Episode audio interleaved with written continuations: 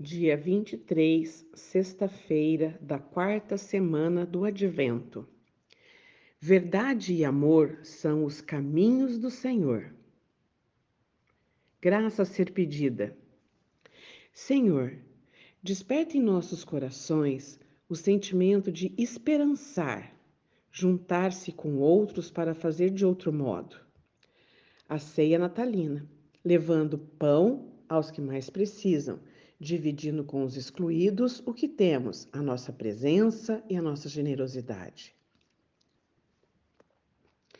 Aproxime-se de Isabel e Zacarias e perceba o Senhor do amor, a Trindade Santa, que age através desse casal, já prenunciando por meio de seu filho João Batista a chegada do menino Deus.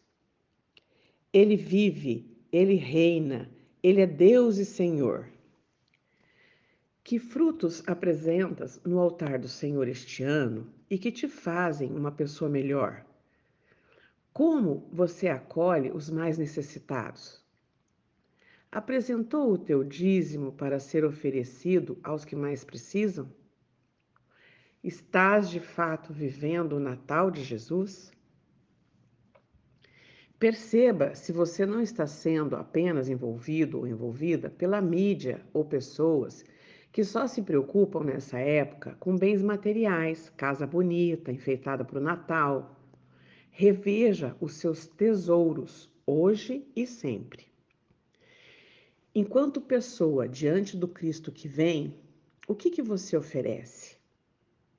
Anote em seu caderno os apelos, as moções Reza um Pai Nosso hoje por todas as pessoas que não têm companhia nesses dias, que estão doentes nos hospitais, que moram nas ruas, que não têm família. Ofereça uma oblação, um carinho, uma conversa com alguém invisível nas ruas. Deseje bom Natal em Cristo com Cristo. E então é véspera de Natal.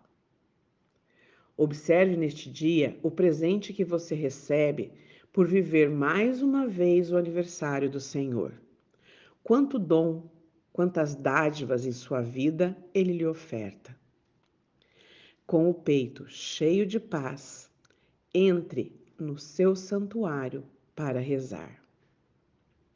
Boa oração.